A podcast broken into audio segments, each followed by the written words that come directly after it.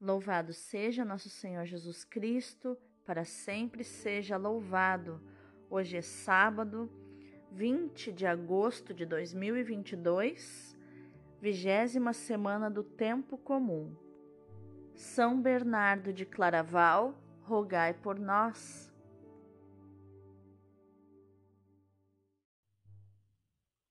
Inspira, Senhor, as nossas ações para que em ti comece e em ti termine tudo aquilo que fizermos no dia de hoje.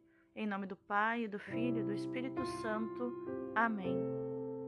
Roga por nós, ó Santa Mãe de Deus, para que sejamos dignos das promessas de Cristo. Amém. Pai Santo, Pai querido, Pai amado, eu quero te agradecer porque o Senhor tem cuidado de nós. Nós temos sentido o teu trabalhar e o teu agir no nosso coração e somos gratos por isso.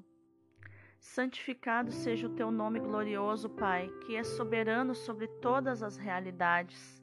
Venha o teu reino, Pai, e se estabeleça no meio de nós e ao nosso redor.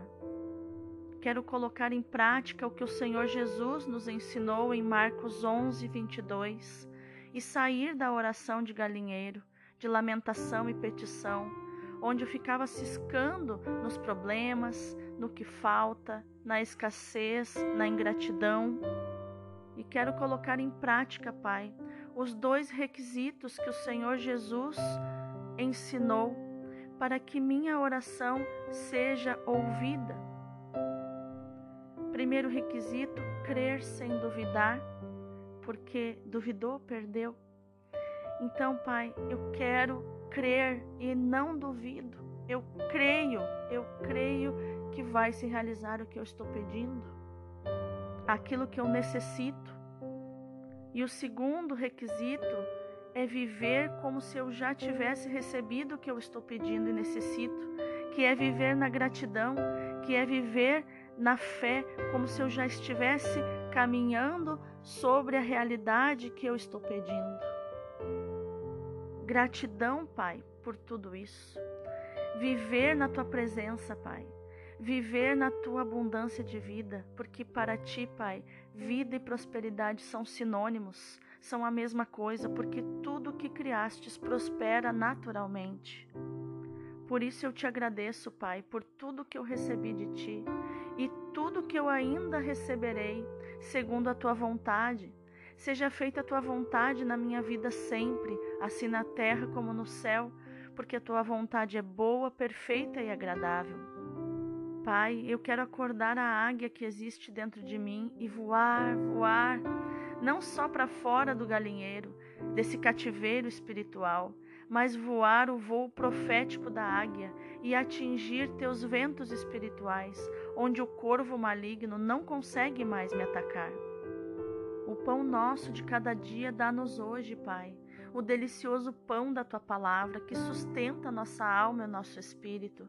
Dá-nos também o pão material, fruto do nosso trabalho, para prover o sustento do nosso lar.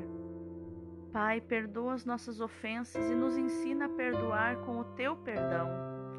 Nos ensina a distribuir do teu amor, porque o meu amor e o meu perdão são escassos, Pai mas os teus são abundantes. Teu amor e teu perdão são abundantes. Pai, sopra sobre mim tuas correntes de vento do Espírito Santo, para que quando o corvo pousar em minhas costas e começar a me machucar, eu resista à tentação de descer com ele, ou à tentação de lutar contra ele, e assim eu não perca a altitude, mas que teu sopro de vida me impulsione a subir mais e mais para o alto, porque lá o corvo perde força e não consegue respirar, e é obrigado a desistir e descer aos lugares baixos de onde ele veio, e assim o Senhor me livra do maligno. Muito obrigada, gratidão, Pai. Livra-nos do maligno, porque teu é o reino, o poder e a glória para sempre. Amém. Oração do ano da excelência. Senhor nosso Deus Todo-Poderoso, eu creio que tu és a própria excelência. Por isso, Eu creio que és excelente em todas as tuas obras e que tens o melhor para mim. Eu te consagro esse ano de 2022 para que seja um verdadeiro ano da excelência em todas as áreas da minha vida, na saúde do meu corpo, da minha alma e do meu espírito, na minha vida profissional e financeira, na minha vida emocional e na minha vida familiar. Afasta para longe de mim todo o mal e derrama das tuas excelentes bênçãos e graças sobre mim. Tudo isso eu te peço e já te agradeço, na certeza de ser atendido, em nome de Jesus. Amém. A primeira leitura de hoje é Ezequiel 43, do 1 ao 7a. O homem conduziu-me até a porta da casa do Senhor, que dá para o nascente, e eu vi a glória do Deus de Israel, vinda do Oriente. Um ruído a acompanhava, semelhante ao ruído de águas caudalosas, e a terra brilhava com a sua glória. A visão era idêntica à visão que tive quando ele veio destruir a cidade, bem como a visão que tive junto ao rio Cobar. E eu caí com o rosto no chão. A glória do Senhor entrou no templo pela porta que dá para o nascente. Então o Espírito raptou-me e levou para dentro do pátio interno e me levou para dentro do pátio interno, e eu vi que o templo ficou cheio da glória do Senhor. Ouvi alguém falando-me de dentro do templo, enquanto o homem esteve de pé junto a mim. Ele me disse: Filho do homem, este é o lugar do meu trono, é o lugar em que coloco a planta dos meus pés o lugar onde habitarei para sempre no meio dos israelitas. Palavra do Senhor, graças a Deus. O salmo de hoje é o 84.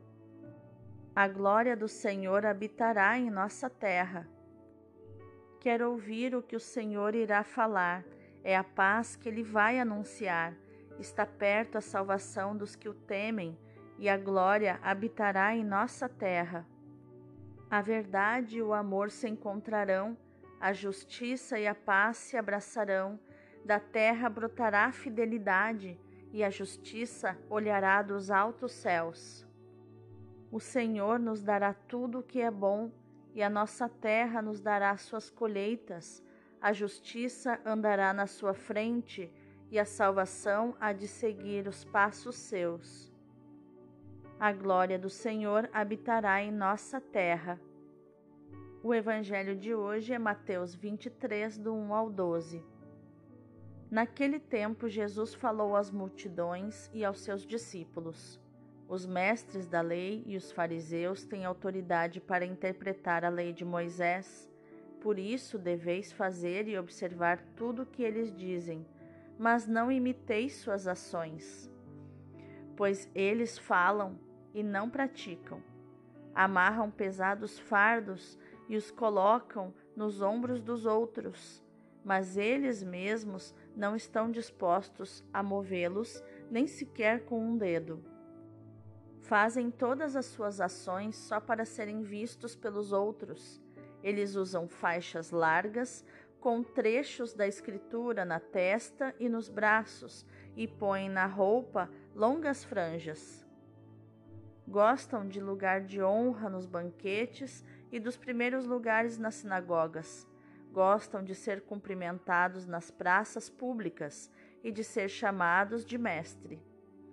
Quanto a vós, nunca vos deixeis chamar de mestre, pois um só é vosso mestre e todos vós sois irmãos. Na terra não chameis a ninguém de pai, pois um só é vosso Pai, aquele que está nos céus.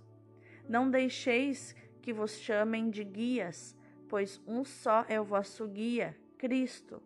Pelo contrário, o maior dentre vós deve ser aquele que vos serve. Quem se exaltar será humilhado, e quem se humilhar será exaltado. Palavra da salvação, glória a vós, Senhor. Vamos ao contexto das leituras de hoje. A história de Israel, marcada pela infidelidade ao Senhor, com os inevitáveis castigos recebidos, terá um final feliz. Os capítulos 40 ao 48 terão como tema central o regresso da glória do Senhor ao novo templo na Nova Jerusalém. O ponto culminante desta história encontra-se precisamente no capítulo 48, onde se lê: Desde esse dia, o nome da cidade de Jerusalém será: O Senhor está lá. Ezequiel 48, 35. Ezequiel narra uma visão, encontra-se no átrio externo e vê chegar a glória do Senhor.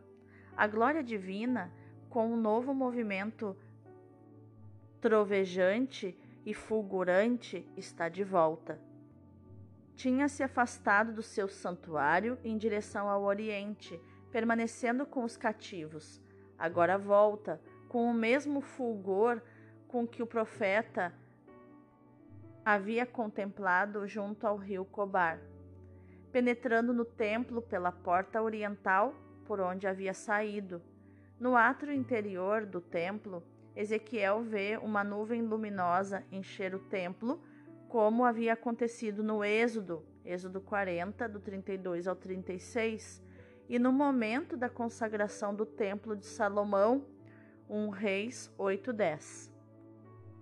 Deus volta a reinar em Israel, restabeleceu no templo o seu trono. A restauração de Israel é para sempre e a presença de Javé no meio do seu povo é definitiva, como nos mostra o versículo 7. Ao contrário de Ezequiel, nós sabemos que a história não acaba aqui. A presença verdadeiramente definitiva de Deus no meio do seu povo não será num templo, mas na carne humana de Jesus Cristo, o Emanuel, o Deus conosco. E é essa a promessa do salmo de louvor de hoje. Já no evangelho que escutamos hoje, chega ao auge a polêmica entre Jesus e os escribas e fariseus que vem crescendo desde o capítulo 21. Dirigindo-se diretamente à multidão e aos discípulos, Jesus os previne contra o perigo que o Evangelho sempre corre na história: a discrepância entre o dizer e o fazer, entre o ser e o fazer, entre o ensinamento e o testemunho. Jesus não pretende esmagar pessoas ou confundir doutrinas. Pretende apenas denunciar a hipocrisia, ou seja, a interpretação e a prática bizarras de uma doutrina que em si era correta. Os fariseus e escribas apoderaram-se da autoridade de ensinar, legislaram para os outros, mas não cumprem o que dizem. Pelo contrário, tudo o que fazem é com o fim de se tornarem notados pelos homens e deterem o poder. Nos versículos 8 a 12, Jesus passa a usar o vós para confrontar diretamente os seus discípulos de ontem e de hoje. A verdadeira grandeza dos cristãos está em ser pequeno e a verdadeira glória em ser humilde. Lembrando que humildade é uma virtude humilde. Quando nós dizemos que somos humildes, ela sai pela porta da frente. A gente, na mesma hora, deixa de ser humilde quando se assume humilde. Humildade, em definição, é amar a verdade mais do que eu amo a mim mesmo. E a soberba é o contrário. É amar a mim mesmo mais do que eu amo a verdade. E acabo caindo no alto engano. Os títulos e as honras são relativos, porque um só é o vosso Mestre e um só é o vosso Pai. Mas vamos meditar mais profundamente essa palavra. Ezequiel, que anos antes havia anunciado que a glória do Senhor ia abandonar Jerusalém, proclama agora a alegre notícia do seu regresso.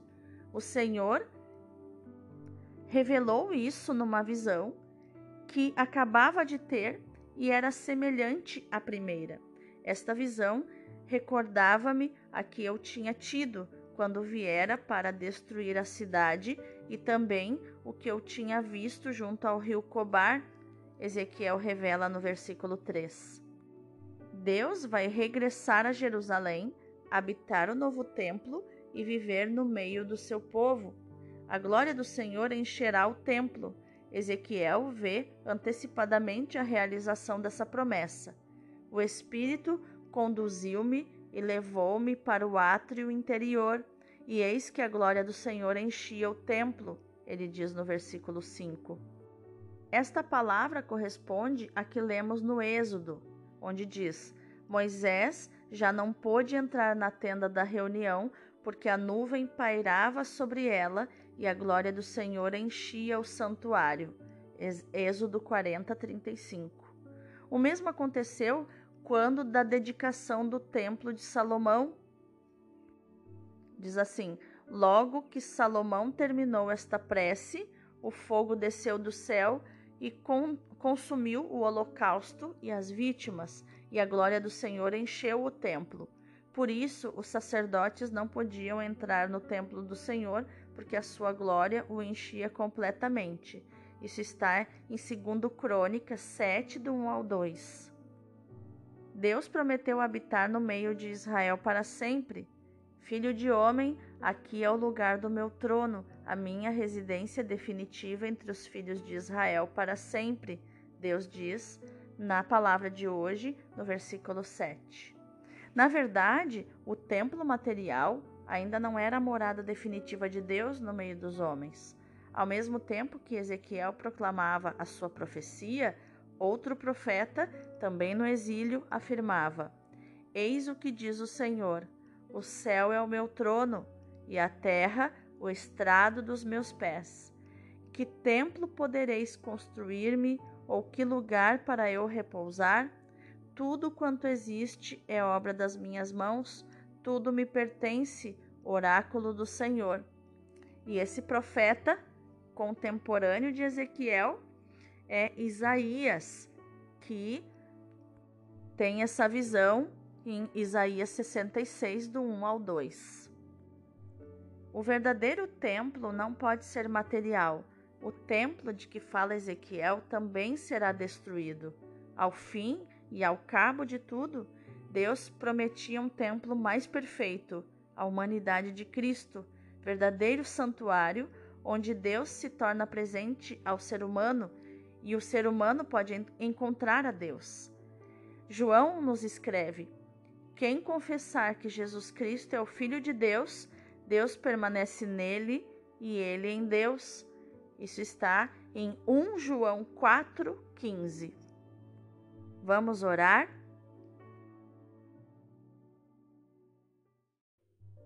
Senhor, perdoa-nos se também nós, como os escribas e fariseus, muitas vezes, ainda que inconscientemente, pretendemos ocupar o lugar de Moisés, ou pior, ocupar o lugar que só a ti pertence.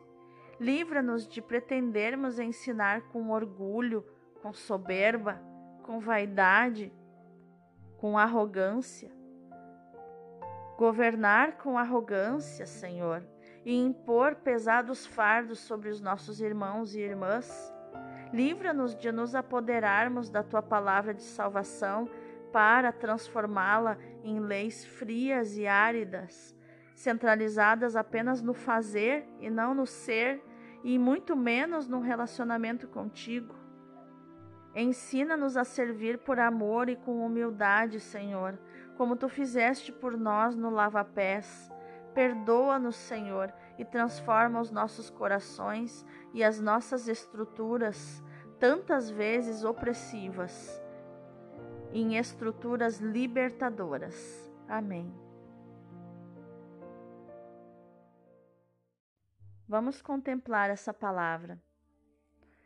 Jesus nos diz: Se alguém me ama e guarda minha palavra, meu Pai o amará e faremos nele a nossa morada. Aquele que me ama e que prova isso observando os meus mandamentos, será amado por meu Pai, e eu o amarei e me manifestarei a ele. E então compreendereis que estou em meu Pai e sentireis que estou em vós e vós em mim. Ah, que admirável união! Jesus nos diz: estareis unidos a mim pela vida da graça, pelos sentimentos do coração e pelo acordo das vontades, minha e tua.